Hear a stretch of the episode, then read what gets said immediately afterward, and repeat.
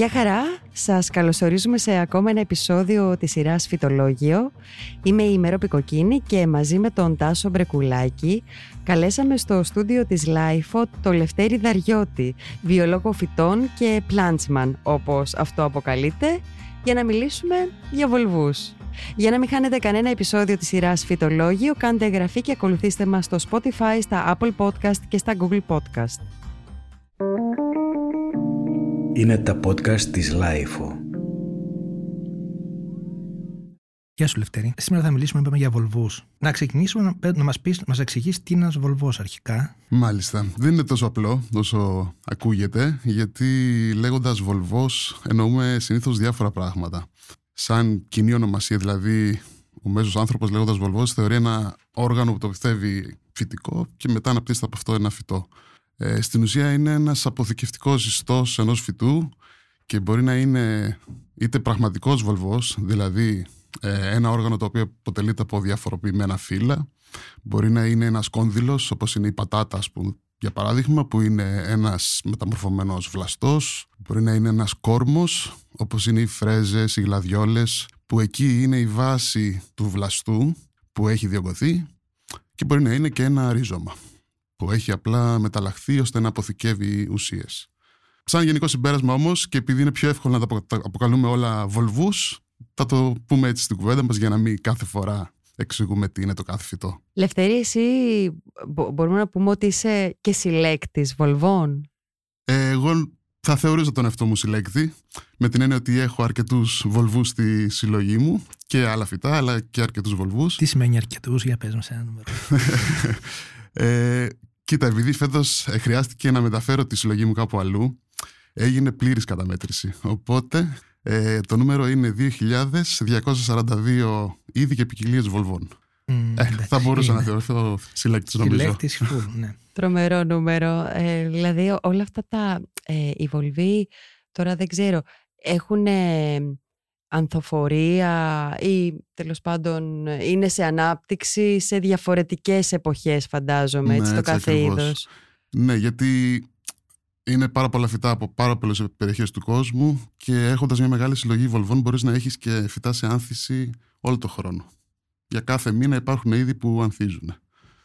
Και αυτό είναι το ωραίο στη συλλογή των βολβών. Γιατί κατά τα άλλα, σαν φυτά είναι πολύ εφήμερα στην άνθησή τους. Το κάθε ένα μπορεί να κρατάει για άνθηση 5-10 μέρες το πολύ. Τώρα είναι η εποχή για τους βολβούς για να τους φυτέψει κανείς. Τώρα θεωρείται η καλύτερη ίσως εποχή για φύτεμα βολβών επειδή είμαστε όμως σε ένα μεσογειακό, μεσογειακό κλίμα και επειδή τα περισσότερα είδη βολβών κατάγονται από μεσογειακά κλίματα γι' αυτό υπάρχει και μεγάλη γκάμα. Οπότε συνήθως τώρα πηγαίνοντας στα γεωπονικά καταστήματα θα βρει κανείς τουλίπες, φρέζες κτλ. Τα, τα οποία όλα πρέπει να φυτευτούν τώρα και να έχουν μπροστά τους το φθινόπωρο και το χειμώνα να αναπτυχθούν και την άνοιξη για να ανθίσουν. Πριν, πριν πάμε σε αυτό τώρα σχετικά με την ε, φύτευση, την περιποίηση και την καλλιέργεια τέλος πάντων, εσύ πώς, ε, πώς ξεκίνησες να συλλέγεις Βολβούς νομίζω ξεκίνησα το έχω πει και στον Τάσο κάποια στιγμή όταν ε, ήμουν ένα παιδάκι και είδα σε ένα από αυτά τα περιοδικά που κυκλοφορούσαν, ε, δεν θυμάμαι, ένα της τηλεόρασης περιοδικό, ε, αγοράστε 100 βολβούς ας πούμε για μια συγκεκριμένη τιμή.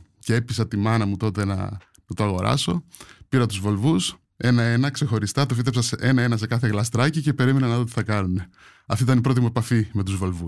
Ε, αργότερα, όταν σπούδασα και, και για φυτά και το ενδιαφέρον έγινε πιο βαθύ, κατάλαβα τι περί τίνος ακριβώς πρόκειται και ξεκίνησα να αγοράζω συστηματικά, συστηματικά βολβούς. Νομίζω σαν πρώτη μικρή συλλογή αυτή που πήρα ήταν στην Καλιφόρνια από ένα γνωστό τότε φυτόριο βολβών στην Καλιφόρνια που πήρα γύρω στις 50 οξαλίδες μαζεμένες. Όταν λες πήρες, πήγες εκεί, τους, τα παρήγγειλες. Τα παρήγγειλα μέσω ταχυδρομείου τότε. Δεν είχαμε online το 2000. Ναι, οι οξαλίδες είναι κάτι που θα πούμε, ε, ε το αναπτύξουμε ιδιαίτερως γιατί είναι κάτι που δεν το ξέρει ο κόσμος. Δηλαδή νομίζουν ότι είναι.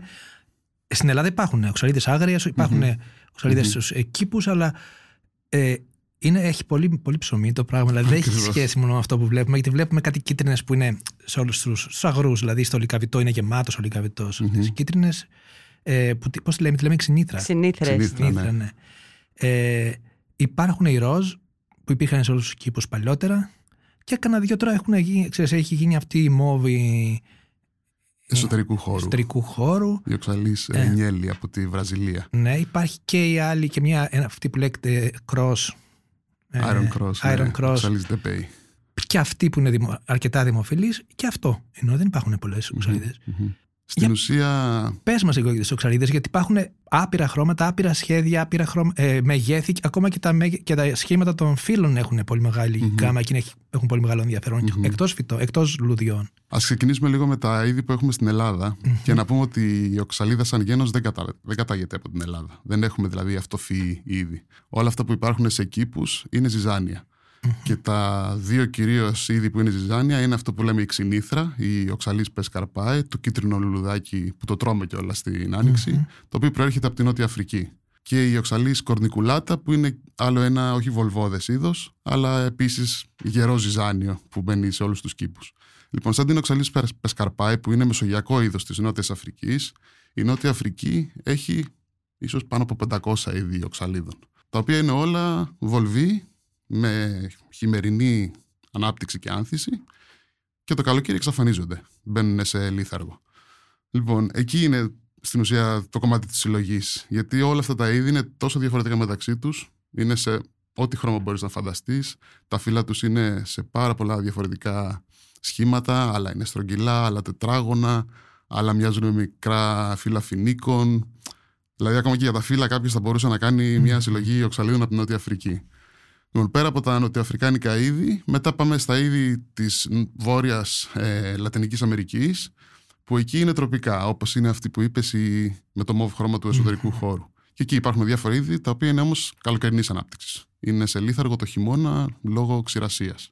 Αλλά αυτό που πραγματικά έχει αξία είναι τα είδη της Νότιας Αφρικής. Ναι, στη Νότια Αμερική, ε, στη Βόρεια Αμερική, όχι στη Νότια Αμερική. Νότια Αμερική. Τα τρώνε κιόλας. Δηλαδή, εγώ είχα δει ναι. κάποτε στο Περού σε αγορές τουλάχιστον 5-6 οξαλίδε, ναι, ναι. τα, τα σκονδύλους, mm-hmm. να τους πουλάνε σε αγορές. Και ήθελα να αγοράσω για να φέρω για να φυτέψω. Είναι αλλά, λεγόμενη... αλλά δεν επιτρέπεται.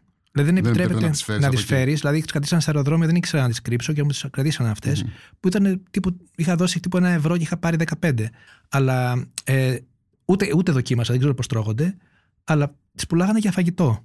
Είναι λίγο σαν την πατάτα στην ε, Λατινική Αμερική, η οξαλή του Μπερόσα, η οποία έχει και σαν την πατάτα πάρα πολλά είδη και χρώματα αντίστοιχα και μαγειρεύεται συνήθως συνοδευτικά. Με κρέατα, με οτιδήποτε. Τρ, τρώνε το βολβό, Τρώνε το βολβό, ναι, ναι, ναι. Η οποία είναι μεγάλη, δηλαδή μεγάλη, ναι, σχεδόν ναι, σαν πατάτες. Σαν πατάτες είναι. Ναι. Μακρόστινοι σαν πατάτες. Ναι. Αλλά φαίνεται ότι είναι οξαλής. Αν έχεις ε, αν ναι, έχεις ιδέα από οξαλίδες, φαίνεται ότι είναι οξαλίδα. Αυτό δεν είναι από πατάτα. Αυτό το, από αυτό το γένος. Ναι, ναι. ναι. ναι. Mm. Ε, έχεις κάνει ταξίδια για να φέρεις βολβού.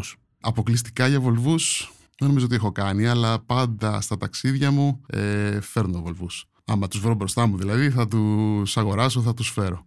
σω το, το ταξίδι που έκανα στην ουσία που είχε πολύ να κάνει με βολβού ήταν πριν από τρία χρόνια. Έκανα δύο ταξίδια στη Χιλή, ε, σαν ξεναγός εκεί για τη Χλωρίδα και επειδή έτυχε στην εποχή να έχουν τα περισσότερα είδη βολβών ε, σπέρματα, τότε έκανα μια μεγάλη συλλογή σε σπέρματα από ροδοφιάλα και άλλα είδη της χιλής που είναι πραγματικά σπάνια και πολύ ωραία. Ε, ξεναγώ στη χιλή για τη χλωρίδα.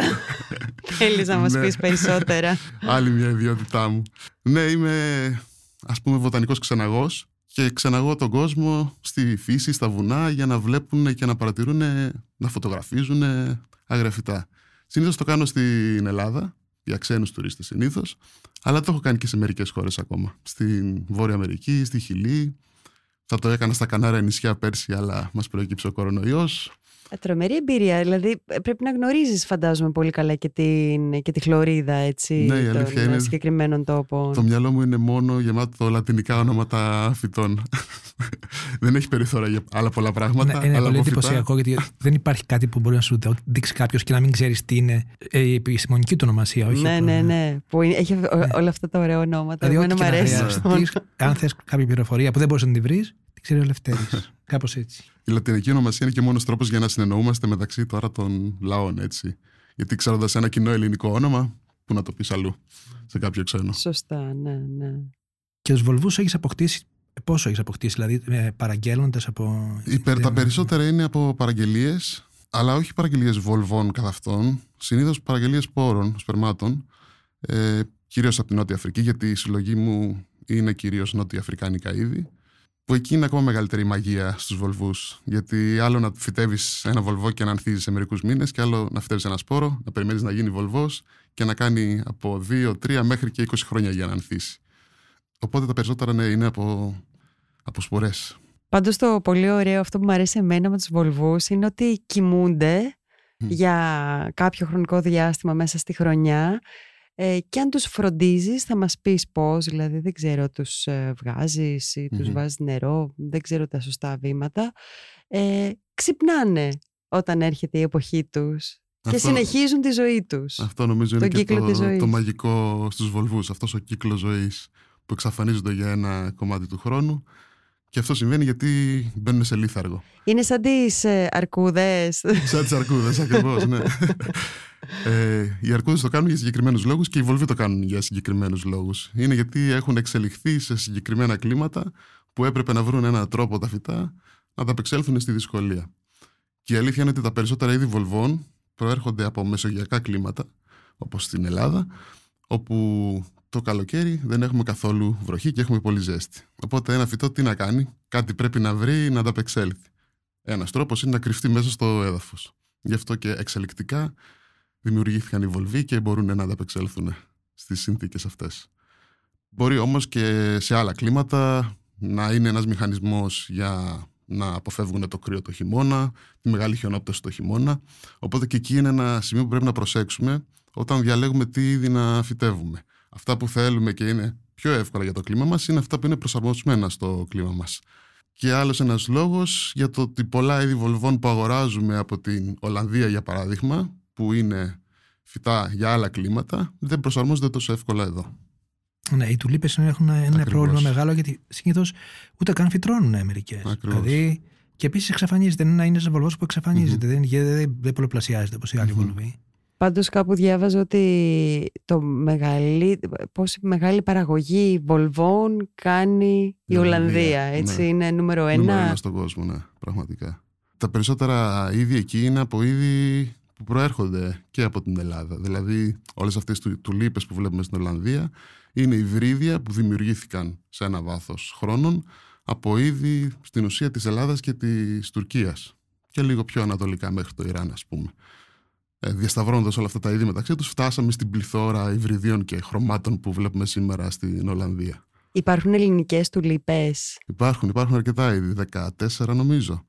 Και μάλιστα έχουμε περιοχές όπου αν βρεθεί κανείς τη σωστή στιγμή θα τα χάσει, γιατί θα νομίζει ότι είναι σαν την Ολλανδία. Έλα, σε ποιες περιοχές δηλαδή; Για παράδειγμα, αρκετά είδη έχουμε στην Κρήτη, αλήθεια είναι. Ε, αν βρεθεί στο οροπέδιο του Ομαλού περίπου στο τέλος Απριλίου που ανθίζει η τουλίπα σαξατήλης είναι σαν να βλέπεις ένα λιβάδι με ροζ τουλίπες όλο το οροπέδιο.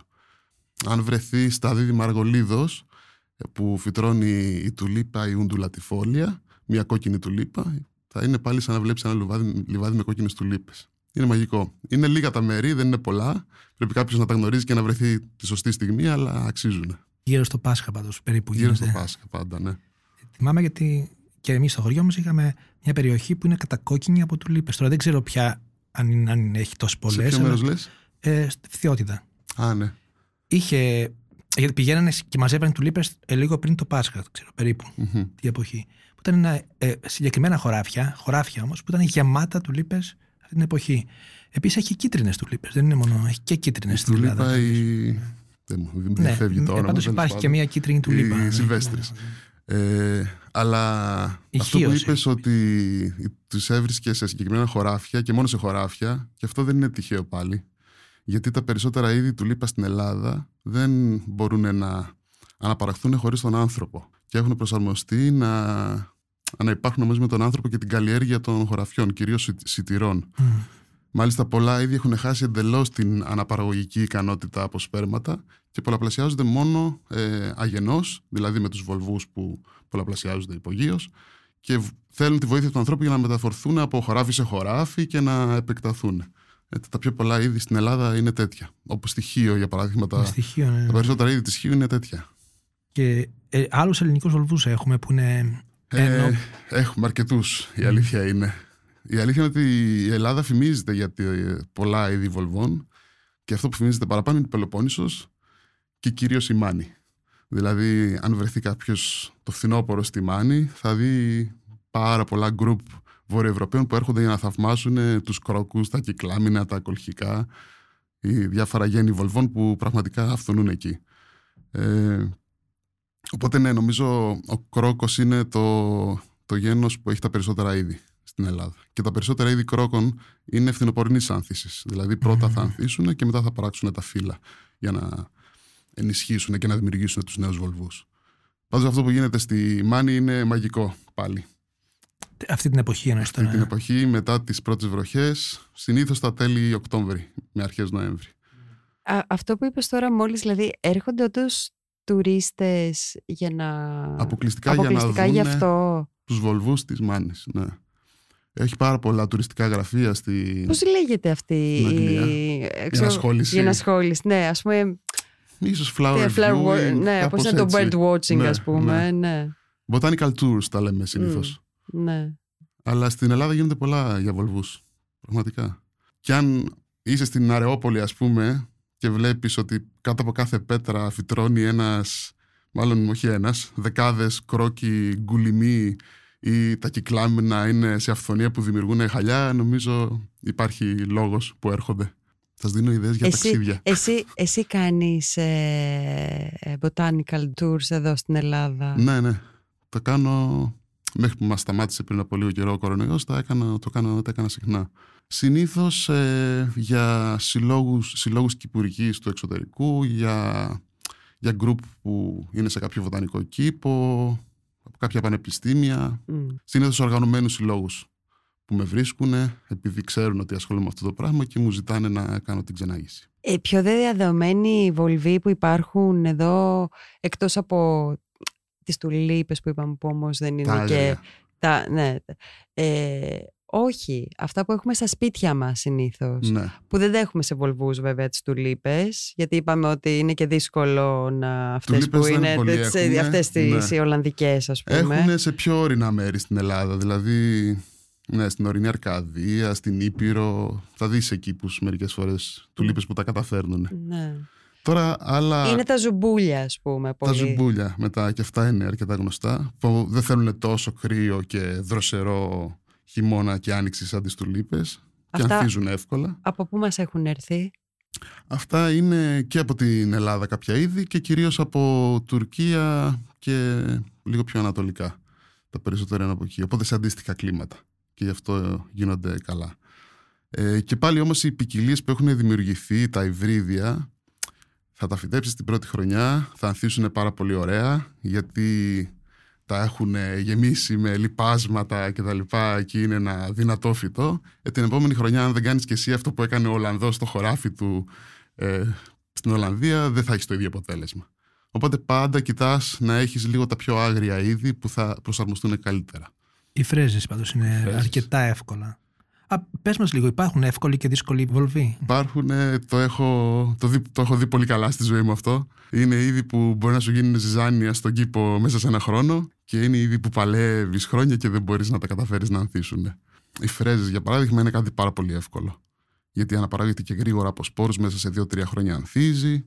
Ε, οι βολβοί κάνουν μικρά βολβίδια που γεμίζει ο τόπος. Ε, είναι ένα εύκολο είδος. Πολλά, αρκετά νοτιοαφρικάνικα είδη είναι εύκολα. Υπάρχουν όμως και πράγματα, για παράδειγμα από την οικογένεια Αμαριλιντάτσε στη Νότια Αφρική, την οικογένεια της Αμαριλίδας, ε, όπως η Μπρουσβίγκια, όπως η Μποφόνη, διάφορα μεγάλα είδη, μεγάλη βολβή, οι οποίοι για να ανθίσουν, για παράδειγμα, πρέπει να τους κάψεις. Να βάλεις φωτιά στο φυτό, γιατί μόνο έτσι έχουν μάθει να ανταποκρίνονται στη φύση. Μετά από μια πυρκαγιά θα ανθίσει στη φύση στη Νότια Αφρική. Περιμένει δηλαδή αυτή τη διαδικασία. Το έχεις κάνει αυτό; Το έχω κάνει και αυτό. το κάνω συχνά μάλιστα γιατί ε, επειδή στην Νότια Αφρική η φυσική πυρκαγιά είναι συχνό φαινόμενο, τα περισσότερα φυτά είναι προσμα- προσαρμοσμένα έτσι και είναι ένας εύκολος τρόπος να τους δώσεις γρήγορα θρεπτικά συστατικά. Οπότε παίρνω τη γλαστρούλα μου, τον αναπτήρα μου, τους βάζω φωτιά και αφήνω τη στάχτη να μείνει πάνω στη γλάστρα. Με μεγάλη προσοχή έτσι βέβαια. Είναι όταν, ξερα, όταν είναι το φυτό σε, Όταν, είναι- ναι, όταν σε κατα- ξεραθεί ναι, το ξεραθεί φυτό, Μμμ. πριν Ναι. το λίθαργο. ε, μπορούν να πούμε δύο πράγματα που, που μπορεί να ξεκινήσει κάποιος να βάλει. Θέλει να βάλει τώρα βολβούς στο μπαλκόνι του. Τι μπορεί να αγοράσει αυτή τη στιγμή; Να βρει το εμπόριο εύκολα εννοώ. Αναλόγω που θα βρεθείς εδώ στην Αθήνα, νομίζω έχουμε αρκετή ποικιλία. Ε, Α ξεχάσουμε λίγο τις τουλίπες. Ναι. Ε, που εκεί για, για να πετύχουμε θα πρέπει να δούμε λίγο πιο βοτανικά είδη. Η νάρκηση, ας πούμε, είναι κάτι πάρα πολύ εύκολο. Θα το βρούμε και ανθίζει και εύκολα και διαρκεί και πολλά χρόνια. Ε, διάφορα είδη γλαδιόλας ε, ή φρέζες, κάποια είδη φρυτιλάρες που μπορεί να βρεις στο εμπόριο. Υπάρχουν, ε, δηλαδή πηγαίνοντας κάποιος σε ένα, σε ένα γεωπονικό κατάστημα αυτή την περίοδο θα βρει διάφορα είδη βολβών. Είναι σχετικά εύκολο να τα καλλιεργήσει, προσέχοντας λίγο το χώμα του, να, είναι, να στραγγίζει αρκετά καλά και αυτό το πετυχαίνουμε με περλίτη, με άμμο που θα προσθέσουμε στο χώμα και πάντα προσέχοντας το κύκλο του νερού. Δηλαδή, ποτίζουμε μόλις φυτεύουμε τους βολβούς, όσο είναι σε ανάπτυξη, όσο ανθίζουν, αφού σταματάνε να ανθίσουν, αρχίζουμε να μειώνουμε το πότισμα. Μέχρι που θα έρθει φυσικά το τέλος της άνοιξης και του καλοκαιριού, το φυτό θα πρέπει να μπει σε λίθαργο και τότε είναι που θα πρέπει να σταματήσουμε το πότισμα. Ή να το βγάλουμε, να το, βάλουμε, να το βγάλουμε από το χώμα. Είναι το, αυτό είναι λίγο ένας μύθος που κυκλοφορεί. Mm-hmm. Ε, μας βολεύει γιατί δεν θέλουμε να έχουμε μια άδεια γλάστρα στο μπαλκόνι μας, ειδικά όλο το καλοκαίρι. Αλλά στην ουσία ο, ο βολβό προστατεύεται καλύτερα μέσα στη γλάστρα γιατί δεν είναι τόσο εκτεθειμένος στον αέρα, οπότε δεν χάνει τόσο εύκολα υγρασία. Αν τον mm-hmm. έχουμε βγάλει και τον κρατήσουμε τέσσερις μήνες εκτός χώματος, θα χάσει σε μερικά είδη είναι σχεδόν θανατηφόρο. Οπότε το καλύτερο είναι να το αφήσουμε στη γλάστρα, το βάλουμε σε ένα σκιερό μέρος δροσερό, να μην το χτυπάει ο ήλιος και βράζει στην ουσία, και να το ξαναβγάλουμε το φθινόπωρο και να το ποτίσουμε. Και τελείως απότιστο για αυτό το διάστημα. Τελείως. Α πούμε ότι είναι ένας γενικός Είναι κανόνας. τυχαίο αυτό. ότι παίζησαν, ας πούμε, κάποιοι βολβοί που είχα που τους πότιζα. λίγο, έλεγα Ναι, λίγο, λίγο, να τους που- βάζω λιγάκι. Είναι ανάλογα λιγάκι. στο είδος πάλι. Δηλαδή, μερικά άμα τα ποτίσει είναι σχεδόν 100% σίγουρο ότι θα σαπίσουν. Αλλά, όπως είναι η νάρκηση, αντέχουν και το νερό. Και οι Δηλαδή. φρέζες, άμα τις ποτίσεις, βγάζουν. Τώρα οι δικέ μου είναι όλες. Έχουν βγάλει όλες ε, βλαστάρια, Ναι. αλλά φαντάζομαι δεν θα κάνουν ε, λουλούδια ακόμα, ελπίζω δηλαδή. Γιατί... Θα αργήσουν λίγο, Ναι. ναι. Αλλά έχουν, έχουν φυτρώσει, δηλαδή και είναι πολύ περίεργο γιατί ήθελα να βάλω τις οξαλίδες Μμμ. και είδα τα- ότι φύτρωσαν αυτές και λέω Αχ, έχω οξαλίδες να φυτρώ. Τις είχα ξέρεις, σε σακουλάκια και βλέπω ότι έχουν φυτρώσει όλες οι οξαλίδες και τις έβαλα μετά στο χώμα. Ελπίζω να μην έχουν κανένα θέμα. ελπίζω. Στις οξαλίδες είναι φυσικό αυτό. Δηλαδή, Ναι.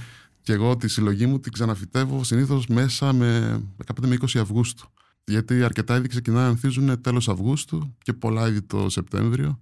Δηλαδή είναι φυσικό αυτό. Στις φρέζες, καλό είναι να περιμένουμε λίγο. Ναι. Γιατί άμα γίνει πολύ νωρίς η ανάπτυξη, τότε μπορεί να γίνει λίγο προβληματικό το φυτό. Δεν τις βγάζω, αργότερα. εγώ δεν τις έχω βγάλει από το χώμα, απλώς εκεί ποτίστηκαν τώρα και είπαμε για το χώμα. Ε. Τι χώμα θέλουμε, θέλουμε απλώς να στραγγίζει καλά, δεν έχει σημασία. Πάλι έχει να κάνει με την ποικιλία και το είδος του Ναι. βολβού. Εντάξει, υπάρχουν κάποιοι βολβοί εξειδικευμένοι που μπορεί να θέλουν ένα κοκκινόχωμα, κάτι διαφορετικό. Αλλά συνήθως ένα φυτόχωμα με καλή στράγγιση είναι αρκετό. Αυτό που προσέχω λίγο παραπάνω εγώ είναι να βάζω κάποιο υλικό πάνω στη γλάστρα, όπως μικρό χαλικάκι ή άμμο, για να μην έρχεται σε επαφή το φύλλωμα του βολβού με το έδαφος. Γιατί εκεί είναι εύκολο να σαπίζει και να έχουμε μικητιάσεις κτλ. Και είναι και πιο διακοσμητικό ίσως. Και αρκετό περλίτη στη βάση της γλάστρας για να έχουμε καλή στράγγιση. Στην Αθήνα υπάρχουν μέρη που έχει, υπάρχουν.